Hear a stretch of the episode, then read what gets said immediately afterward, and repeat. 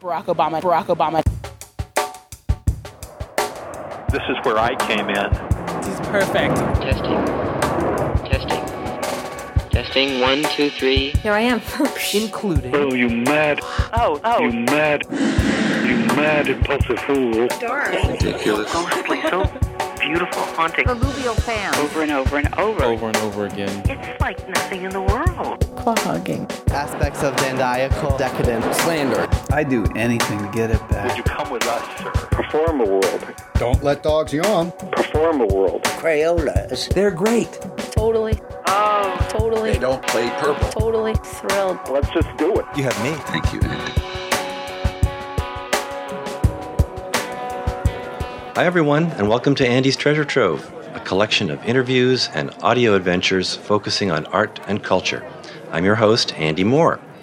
In the background, you can hear the sounds of a film festival audience in the Castro Theater about to go into a kind of a time machine.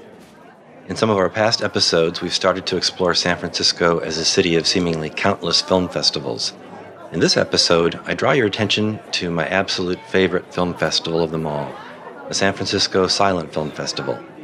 It takes place over the course of one marathon weekend every summer, and they present films from the so called silent era from all over the world.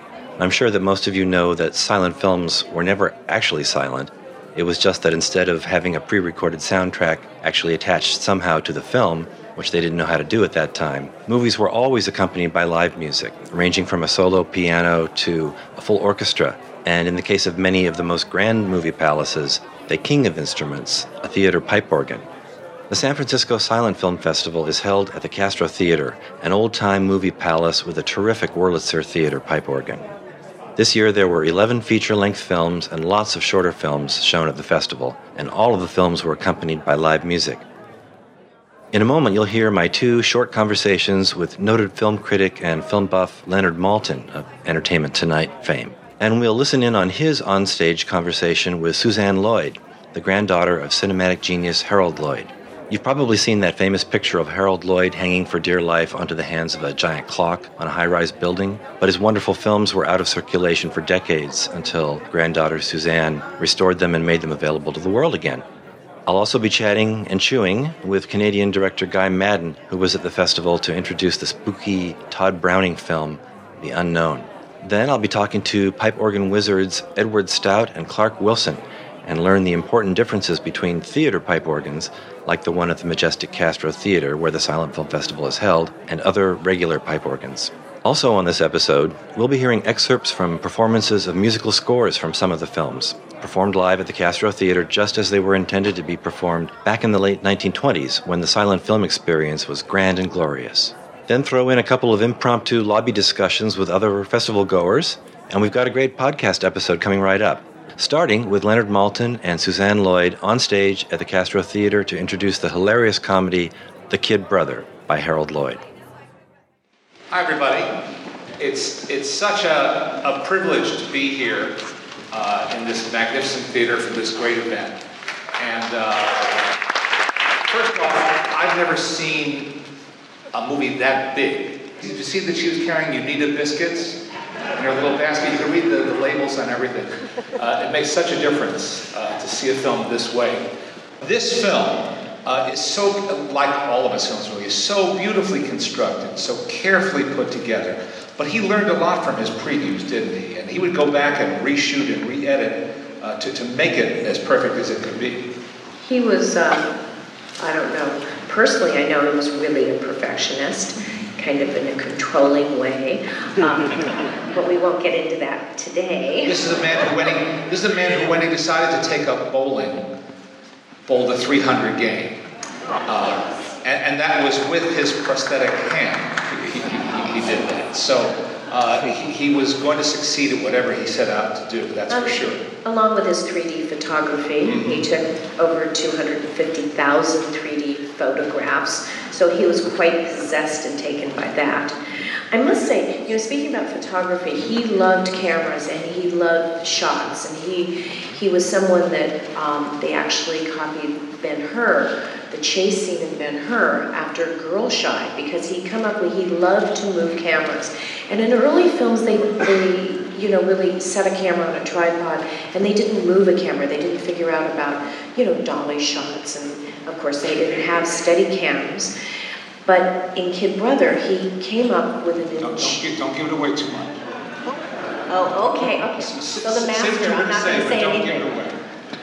Well, there's a wonderful shot, and it's an elevated shot, and it's a very sweet part of the movie, a romantic scene, and the and I think the elevation of the camera um, works very nicely, and uh, I hope you enjoy it. But you know, you know what's great about that shot? Or how many people haven't seen the Kid Brother before? Just by, by applause. Well, we don't want to give that away. Well, let's just say there is a there's a, a rather spectacular uh, uh, shot in the film, but it's not a show-off moment. It's No. completely organic to the scene. It makes sense. And you go with it, and then you think after you've seen it, well, you you might be used to seeing it now in movies, but if you really think about it, it's like, oh my, that might have been the first time they have ever done that. Are there any people here, and don't be embarrassed to admit this, because that's why this festival exists. Are there any folks here tonight who've never seen a Harold Lloyd movie? Second question, any folks here who've never seen a Harold Lloyd movie in a theater, on a theater screen with? Well, I, don't think it's exaggerating to say you're in for a great experience and you're in for a treat. But one of the reasons that this is still something of an event when, when these films are shown, when I was growing up and a lot of other people were becoming enamored of, of old movies through television, his films were not on television. He kept them out of circulation for such a long time that his reputation, I think, suffered for a while because he just wasn't as familiar to people as Charlie Chaplin and Buster Keaton were. Uh, I think that has finally been remedied. Why did he not want his film shown on television? I'm sure you've heard him speak about that. Yes, there were a number of discussions floating through the house on this one. Um, no, actually, he felt that if you were going to make a movie and put that much time into it, and the timing of the writing and the gags and the setups, why in the world would you, as he said, why would I let somebody just come in and chop up my film and put in a car salesman's ad or a, you know, a soap commercial, and that was it. Um, so you know, when he after he, when he passed on, you know, he didn't know about fabulous Turner Classic Movies, and you know, and and he didn't know about videos to come, DVDs. So when I had the opportunity to, I was restoring the films with UCLA um, Television Film and Archive, and with David Packard and his foundation. And Harold had done a lot of the restoration of the films himself in the 60s, and we continued doing it into the 70s. Um, when Turner was there, I was able, at that point, the films were restored beautifully, to be able to put on music. He wanted fresh new scores, he felt, to preserve them and to set them up for another generation. That they had to be encased with either live music, like we have tonight with the Mont Alto Orchestra, which is just wonderful to see a film like this with a live orchestration. But it was Turner that was able to give me the opportunity that I didn't feel guilty after hearing all the stories about the commercials. That I could place them on television and everybody could enjoy them. Absolutely. A friend of mine attended a showing of this film in the late 60s at, a class, at a UCLA film class. And he later described it and said that uh, the, the, the students were not silent film buffs, to put it mildly.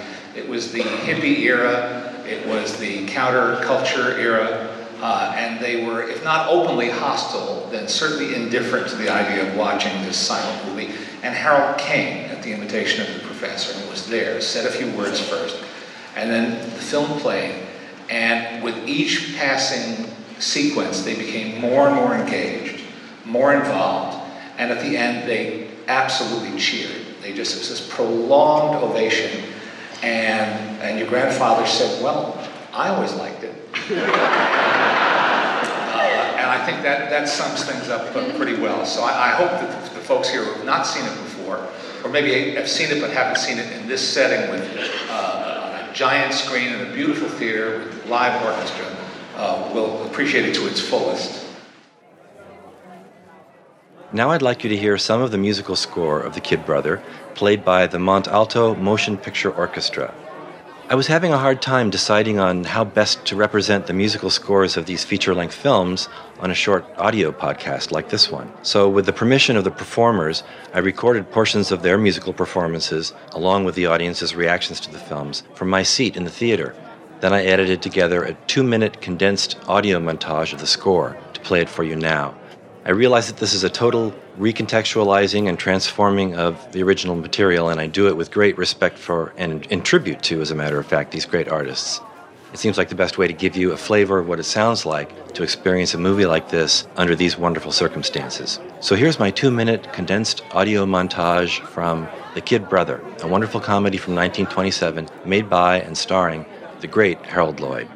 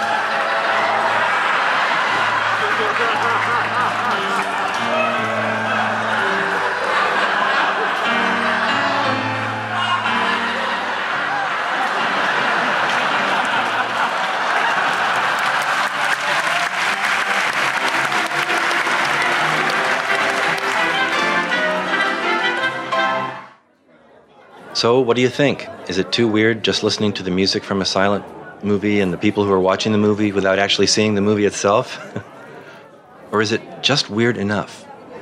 Let me know by using our new listener call in line, which you'll find on the new webpage on andystreasuretrove.com called Participate. And now, here's my first short conversation with Leonard Maltin, who had just finished signing dozens of books and speaking to fans in the lobby of the Castro Theater. Your descriptions were ones that seemed more the most apt to me, and your rating system I could rely on more. So early on, you became my, you know, my reference for, well, I'm, I'm movies glad. on TV. Thank you. And I was wondering if you actually wrote all those or read all those descriptions because no one person could do that book. I wouldn't think it's just not feasible. I've always had a team of people, and they've always gotten credit on the title page. So uh-huh. I'm not trying to fool anybody. Oh, right. Uh, I'm the editor, but I'm also a chief contributor. You uh-huh. know, I, I, you know, I've written, I don't know, a half, almost a half of that book. Wow. So uh, it's a lot of movies. I'll say, but the, there's a certain consistency. Um, well, that's my hard. job as editor, uh-huh. is to try to give it a consistent tone, even when I'm not writing, you know, the actual review. So, how many times do people ask you what your favorite film is, and what what tends to be your answer? A lot, and my answer is consistent. It's Casablanca. It's oh. my all-time favorite movie. Now let's hear my chat with Guy Maddin, the Canadian director of My Winnipeg and The Saddest Music in the World, as we grabbed a snack together between screenings at the Silent Film Festival. Guy was here to introduce The Unknown, a spooky and strange 1927 classic by Todd Browning and starring Lon Chaney Sr. and Joan Crawford. Actually, you know, interviews with mouths full is kind of a novel idea. Well, here we go. Let's, let's nosh. yeah, because I'm between pictures. I'm starving. Um, um, these masterpieces work up an appetite. No, I live in Winnipeg, Canada, but I just come to San Francisco whenever I can. There's the Noir Fest, the, the International Film Festival, and this wonderful Silent Film Festival. So here I am. I have friends from out of town, and they see all these things that are happening in San, in San Francisco, and they say, "Well, surely you went to this and that and the next thing," and you can't. You can't do everything. Uh, I think it, when you actually live in the town where all these things happen, you tend to do nothing. So, I know that's happened to me whenever I actually spent time in, say, Toronto or New York, where I've been from the outside drooling for years, and then finally get there and you just stay in and you know Google up stuff all night long. No, no, man. I, I'm just I've always been kind of apathetic and a really bad traveler. You know, I'll stay in and watch CNN endlessly looping when I go to some exotic country. But I came specifically for the Seattle. I mean, the Silent Film Festival has nothing to do with Seattle this time, but. Uh, I want to find out about your thoughts on the unknown. Give me a little preview of what you're going to say tonight when I'm going to be asleep in bed.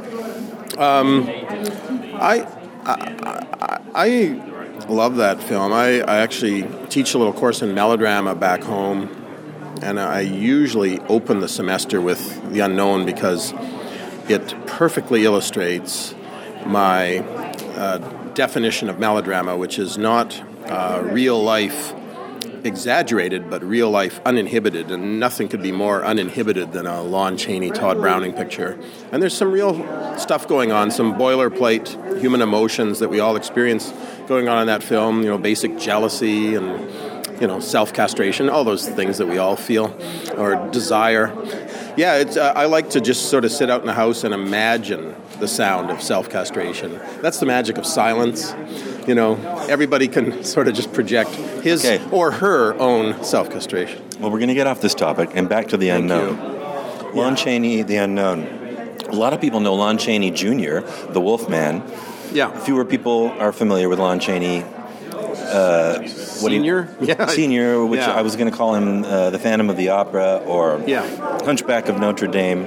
Right. Um, yeah. No. This this might be his best movie. It's a, got a great story that just seems airtight, and he's got a great leading lady uh, opposite him, Joan Crawford, uh, Lucille Le Sueur, uh, and um, I don't know, and, and the thing just seems I've I am this character in this movie. I've I've I've removed my arms to get at women that don't like to be touched. You know, I've I've I don't know. I just I just he just opened a door wide for me to drive right in and uh, and occupy the picture, and, and, and he gets what he deserves for that kind of being that kind of backdoor man. Um, I don't know. I'm not going to talk about this before the movie tonight. I'm just going to let people watch the darn thing. But uh, I, I don't know. It just it just really does it for me. Lon, I, I don't know. I don't know what else to say. Uh, Lon Chaney Jr. is fine, um, but Lon, you know, he's and he, I'm sure he was tortured his entire life for not being as good as his dad. but you know, his dad's a, a, a genius and immortal, and um, and Lon Chaney Jr. is wonderful in a different world altogether. Well, I hope he was tortured all the way to the bank. Uh, yeah, I don't know if he was, judging from a couple of his last pictures. Oh, but, yeah, uh, I know what you but you know what? That's just fine. Uh, his torture is our pleasure. Yeah, he's yeah. pretending to have removed his arms. He's in the penalty where he removes his legs, or actually a, a sort of a crummy doctor accidentally removes his legs, and he spends the rest of the picture uh, in one subplot exacting revenge by seducing the doctor's daughter. Uh, but yeah, there's these great allegories of dismemberment that um, it's best for little kids to just and they can enter into these things. They don't take things so literally. They, they just take them at a, at a sort of a feeling level, and they seem I'm sure they seem to understand um, that. Uh, what I like about Lon Chaney movies is that he's both sympathetic and evil at the same time. Like you're still pulling for him because he's just so hard done by he is an unbelievably malevolent underdog somehow, whereas most evil guys have the upper hand for most of these melodramas and, and are eventually vanquished. But he's an underdog all along and evil, but you're just pulling for him to just pull out of that nosedive into hell and, and right himself, but he almost never does. Um, sometimes he does. There's laugh, clown, laugh, seems to me he, he kind of does. That's where being cuckolded. Um, the feelings of being cuckolded manifest themselves in a clown tying a roller skate to the top of his head and and um, and skating down uh, a tightrope that's actually sloped at a 45 degree angle into the ground. And he sort of sort of I don't know. It sort of duplicates visually the feeling we all have upon being cuckolded. I don't know. That sinking feeling. Yes, that sinking skate on the head, head on the tightrope uh, feeling. Yeah. Great image. Great image. Yeah, yeah. So, uh, what do you have a favorite film? Favorite film of all time or favorite Chaney picture? No, favorite favorite film of all time. Maybe um, maybe L'Atalante from the silent era. Maybe the Last Laugh. Um, although uh, La Roue, uh, which I've just seen recently, just just restored, or at least as restored as it'll ever be, probably uh, at four and a half hours. I like Gance, Abel Gance, quite a bit. Uh, uh, I like Days of Heaven because it seems like a silent movie with talking just sort of thrown in as an incidental sound effect now and then. That's right, and it's yeah. kind of a grand underdog because of its you know interesting history and fate.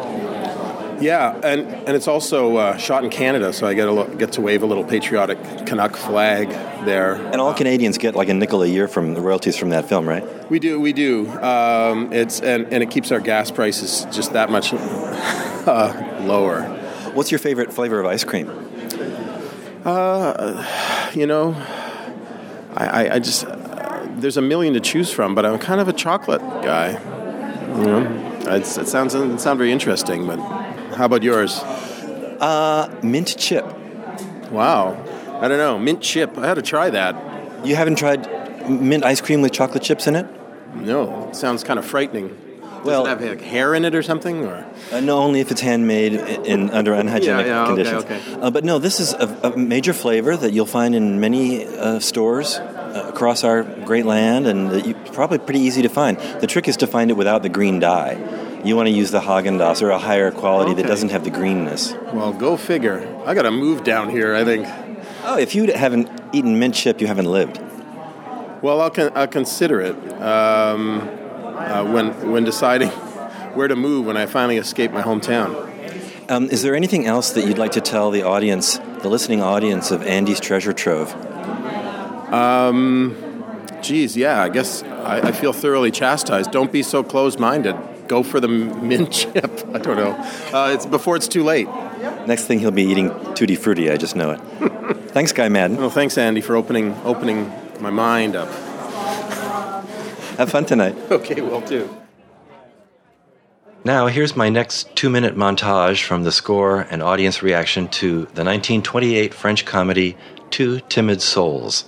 Now, certain people have advised me that some of the listeners will get bored and tune out after the first 15 seconds or so, these two minute evocations of the actual scores. But I would rather have most of you fast forwarding to the end of a musical segment than have one person who's really getting into it feel that I sold out to the short attention span contingent of my listenership. So I hope that some of you can relax and enjoy about two minutes of the sound of about 2,000 people watching the 1928 French comedy Two Timid Souls accompanied brilliantly by Odile Lavault and the Baguette Quartet. And I dare you not to feel like smiling at least once during the next two minutes.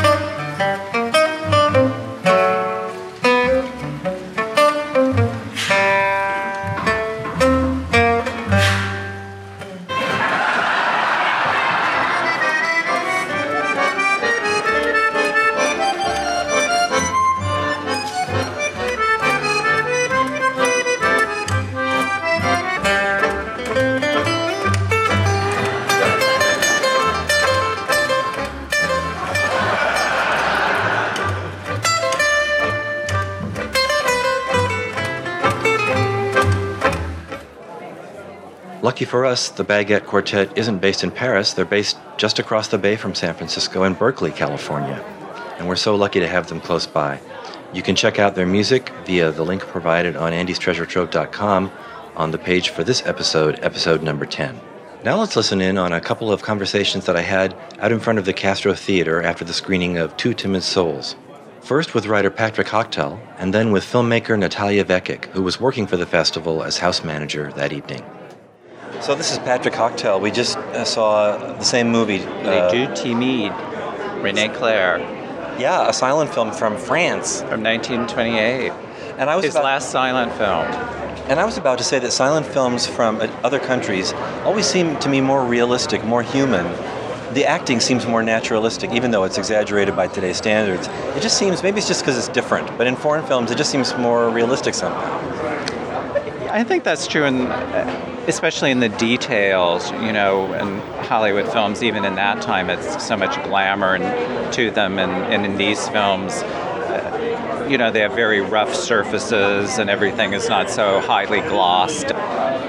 Uh, you know, even though this film had some really nice interiors and things like that. They also, you know, shows things that are scruffed up and broken down, and you know, you just get an overall sense of country life and um, a different kind of reality than you got from Hollywood at the time. So, have you seen a lot of other films, and do you have a favorite so far during the festival? This particular festival, this is the first one I've seen. I'm going back to see The Man Who Laughs, and I'm going to see the Colleen Moore film tomorrow. Her Wild Oat. yeah. And Even the title's uh, funny. And then the evening one. I was here at 10 o'clock for the film preservation presentation, and it was a full house. I mean, 10 Oh, the Patsy. That's the Marion Davies one. That's the last one I'm going to see tomorrow. Oh, okay, yeah. Yeah. I want to see that one too. I think Jack's going to come to see that one too. Oh, great. So that was full. The preservation. Yeah, 10 in the morning. That's great. And it wasn't even. Oh, oh, there's Jack right there. It There's wasn't even Jack. a film. Speaking of Jack, So, uh, do you have anything more to say about silent film to my Andy's Treasure Trove listening audience? Oh, just that I think that preservation of silent film is really important. I think that, you know, our, our early film, so much of it has already been destroyed. And I, I really do think it is the art form, especially of the last century, and to try to get people to see it and uh, as preserve as much of it as possible is really important. What do you think about people who don't care about silent films, don't care about black and white films? Well, you know, most of those people, you know, I- I've gotten some of that attitude when I used to teach and I used to show films, and some of the students, you know, would groan if it was a black and white film, if it was a Hitchcock film or whatever. And I think most of the people with that attitude just haven't been exposed to it. And once they are, their attitude, from what I've, you know, observed, their attitudes seem to change a lot. I mean, you know, quality is quality, and uh, I think that will always tell in the long run. It's just getting people to see it in the first place. Plus, you don't get an A in your class if you if you won't see the film. Not mine. Patrick, thanks for talking to me. See you at the next film or two. Great. Looking forward to it. Yes, I'm ready to go. So, Natalia, how's the film festival going for you? Well, since I just started 45 minutes ago, great. Wonderful. I'm actually What's your favorite film so far? the one I haven't seen yet. Uh-huh. I'm so looking forward to the what's the seven o'clock show? The Man Who Laughs. Yeah, that The one's still- gonna be the good. And after seeing like all the stills for um, Batman and the Joker, you can kind of Mhm. see the lineage Uh-huh. from that to the Joker. Yeah. Then I caught up again with Leonard Maltin and asked him about his favorite encounter with a celebrity. Let's listen to that now.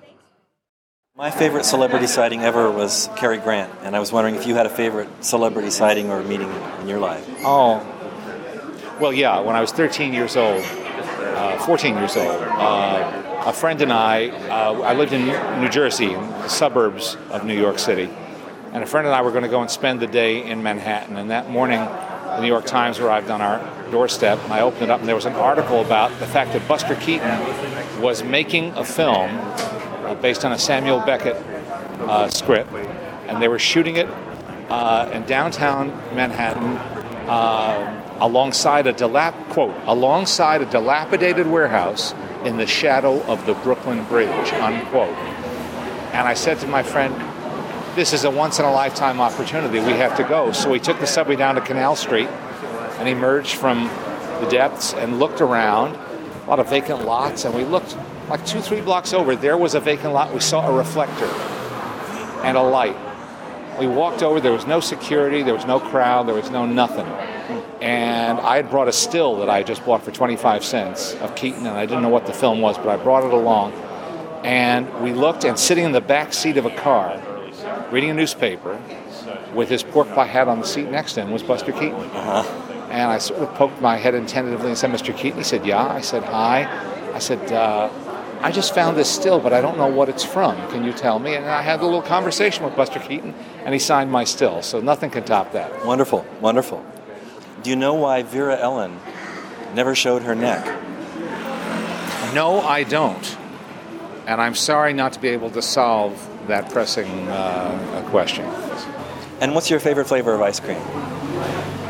Oh, well, I'm a chocolate guy, but lately I've been I've been uh, going for different mixtures. So uh, Try mint chip. uh, Mint chocolate oh, I like chip. I, I like mint chip. I like mint chocolate. I just spoke to Guy Maddin. He said he never heard of it. Oh, I've he had said, mint He said maybe chip. I've been in Canada too long. Yeah, maybe so. Well, thank you so much. You're welcome. I really appreciate it. All right. Bye. Bye. A nice guy and a good story. Much better than my Cary Grant story because I didn't even get to talk to Cary Grant. I just saw him eating dinner one night across the room when I dined at the, the Magic Castle, a restaurant and magic club in Hollywood. Well, now I have the distinct pleasure of sharing with you my conversations with Edward M. Stout and Clark Wilson. Ed Stout is responsible for the installation and maintenance of several major pipe organs in the Greater Bay Area, and Clark Wilson is the wonderful organist who really wowed audiences with his tremendous dramatic score for the film The Man Who Laughs, and his hilarious score for a fun comedy called The Patsy during the festival. Let's talk to Ed and Clark now. I'm Edward Millington Stout. And you were just telling me that you've been installing pipe organs and working with theater pipe organs for over 50 years. That's right. Tell me a little bit more about it. In the late 50s, I maintained, did all the concert tuning for George Wright at the San Francisco Fox Theater. And then when the Fox came down in 63, we moved up to the Paramount Theater, and I did all of his work there. And um, I also maintained the organ in the Golden Gate, which was a three manual Wurlitzer. See, in the church organ side or concert organ side, I was curator of musical instruments at Grace Cathedral for 42 years. I retired from there four years ago. And um, Dick Taylor, my associate, and I have installed many, many Wurlitzer organs, including the one you're hearing tonight. In fact, the Taylor family owns the Wurlitzer in this theater, and we installed it 30 years ago.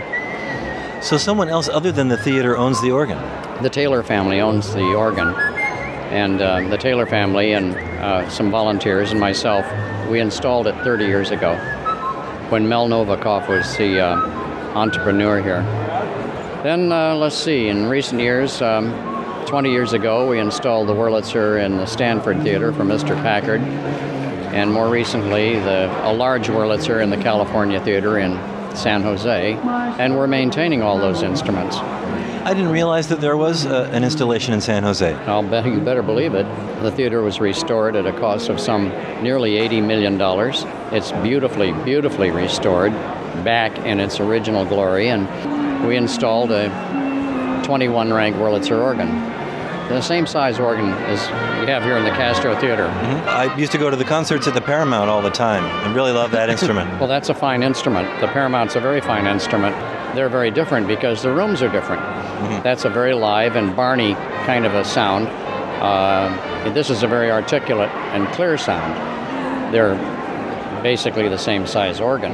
And you can't say one's better than the other. Uh, this is considered one of the finest Wurlitzers in the country. I mean, it's pretty much legendary in that respect. I like organs that have a lot of presence, mm-hmm. and this organ is one because there's not much obstructing the sound. The mm-hmm. grill is very open, mm-hmm. and the chambers aren't terribly deep. I see. So the sound that's produced from the pipe work gets out into the room. Uh-huh. But every pipe organ, that's the, the unique thing about pipe organs, in contrast to these electronic imitations. The pipe organ, each one has a living soul. It's different, very different. And uh, because the pipes were slightly voiced differently and they're speaking into a different acoustical environment. Yeah, as you mentioned, the room is actually part of the instrument. It's about 60%. It's a lot. Has a lot to do with it. But we're blessed here in the Bay Area to have so many organs. Uh, it, it's it's very unusual to have this many playing theater organs. I mean, this one's played every night. The Grand Lake is played on the weekends. The Stanford organ, which is a superb organ. The organ in the Stanford Theater is gorgeous. That's played twice every night of the week. Here's Clark Wilson. Oh, there he is. I really appreciate talking to you. Quite welcome. Hey, Clark. Clark Wilson, I heard an amazing performance of yours last night. Thank you. And I am assuming it's going to be the same tonight. A Whole different style, comedy. A Whole different style. Um, tell me how you work up a score for one of these ancient movies. I know that you find pieces and you know some of the music that was played at the time, but there's probably a lot that you have to add and choose yourself. Personally, I follow the same pattern that the theater organists of the 1920s typically did. You had three choices of what to do in those days. You could either try to play a full score that might come with the picture. Those were relatively rare, but 150 pages of music would show up, and you're supposed to play this for tomorrow's show. You're supposed to keep an eye on the organ, an eye on the music, and an eye on the picture. Little chance that it's going to happen, particularly with five shows a day and changing the title of the picture three times a week. Where do you where do you hide your third eye? I'm looking Exactly, exactly. Same thing, nothing's changed. The other way was you could just say, okay, fine, I'll just sit down for two hours and improvise and see what happens. Well, you know, unless you're some sort of stupendous composer, there's little chance that it's going to be memorable that way, that anything's really going to happen, or that you'll be able to reconnect things at the end of the picture with the beginning of the picture through the thematic music. Right. The third way was the cue sheet. And that more often than not was what uh, what came with the picture. There was uh, a sheet that suggested certain music and gave you the uh, titles or action as it went along. It was a roadmap for you, and you could see what the action for the whole picture would be. Typically, most musicians did not have maybe all of the music that was suggested in that, but they would find parallel numbers in their library, and their libraries were extensive in those days. Uh, they used anything they could get a hold of opera music, ballet music, transcription music, popular music, you name it.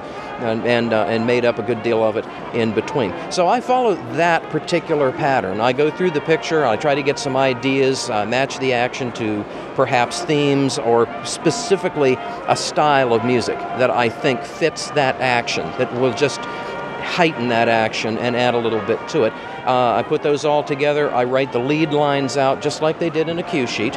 Um, for instance, last night's picture, which was a two hour picture, uh, I had a nine page cue sheet for that written out with actions, uh, particular things highlighted where there's a specific cue. If a bell rings or something like that, that you want you want the audience to hear that. You don't want to miss that cue or just play right through it. So those are highlighted in the score, and then uh, and and the tunes also named particular numbers and uh, whatever they are named to keep me on track and keep me moving forward. So hopefully it doesn't get boring and will not get into a rut. Are you mostly successful, or have you had nights when you went into the rut and couldn't get out? I shouldn't say anything before a picture. Thus far, in the playing that I've done in feature films, I have never had a situation where I got stuck because I've never attempted a feature film without a cue sheet. I spend n- never less than about 18 hours getting ready for a picture. If it's a, if it's maybe a 70-minute comedy, something like yesterday's picture, The Man Who Laughs. Well, I worked on it on and off for eight weeks. So there was a good deal of preparation that went into that, including about three hours at the organ the afternoon of the picture, just working things up, and actually at that point still going through and crossing out, saying, I just don't like how this is working. And that's time spent here at the console? It was not at this console, but it was my, uh, my friend's house. He's got a small pipe organ in the house. So it was an ideal situation to work there. And you could just uh, revise and, and sort of polish everything. Where do you where are you based? I'm based out of Ohio, a small town in Ohio. The principal theater that I play at is in Columbus, Ohio, uh, the Ohio Theater. It's, uh, well, as they marketed them in the day, the unit orchestra. It's a one man band. And the king of instruments, too. It's the king of the king of instruments. The king of instruments is the organ, and we often think of the theater organ as the monarch amongst those because it's absolutely everything but the kitchen sink. It's an organ and it's an orchestra, it's a synthesizer, it's a traps section, it's a marching band, you name it. There's just nothing that the organ, one of these organs, won't do. And I understand that in addition to all the sounds it makes, that uh, say a, a, non-theater like a church organ right. doesn't do, that the the um, the volume being able to change the volume is different from other organs. Is that are those the two primary differences? Not between? changing the volume really so much. A- Any organ that was ever built that's an artistic instrument has volume or expression to it. But these instruments are, ver- are uh, voiced on what we call high wind pressure. They're uh, much, much higher, maybe five times, maybe, maybe more than that, of what an average church organ is voiced on. Uh, because they're relatively speaking a small number of pipes, a small number of ranks or sets of pipes that speak into the house. They need to be loud. They need to fill this room. And beside that, all of the percussions, the traps, and everything that go with it. So anything that happened on the screen, and that's why they were born, you would have a sound effect or something you could imitate and produce what you needed. The clever theater organist can create that out of his battery of things on the organ through certain combinations. You can create things that don't exist on the console. There's nothing that says train or nothing that says cow mooing or cat meowing, but you can do it all. So, do you think that theater pipe organ music is on its way down, on its way up, on its way out? I think it's, uh, particularly in the silent film department, I think it's on its way back up again. I think it's much more appreciated because we're far enough away from the first age now that people have said, my, this is a dynamic way of playing a picture. Okay. Well, we're being we'll have to interrupted. pick it up. And thank you very much. Thank I you. appreciate it. All right. Thanks. And now, here is my very reverential two minute condensed montage representing Clark Wilson's magnificent score for The Man Who Laughs.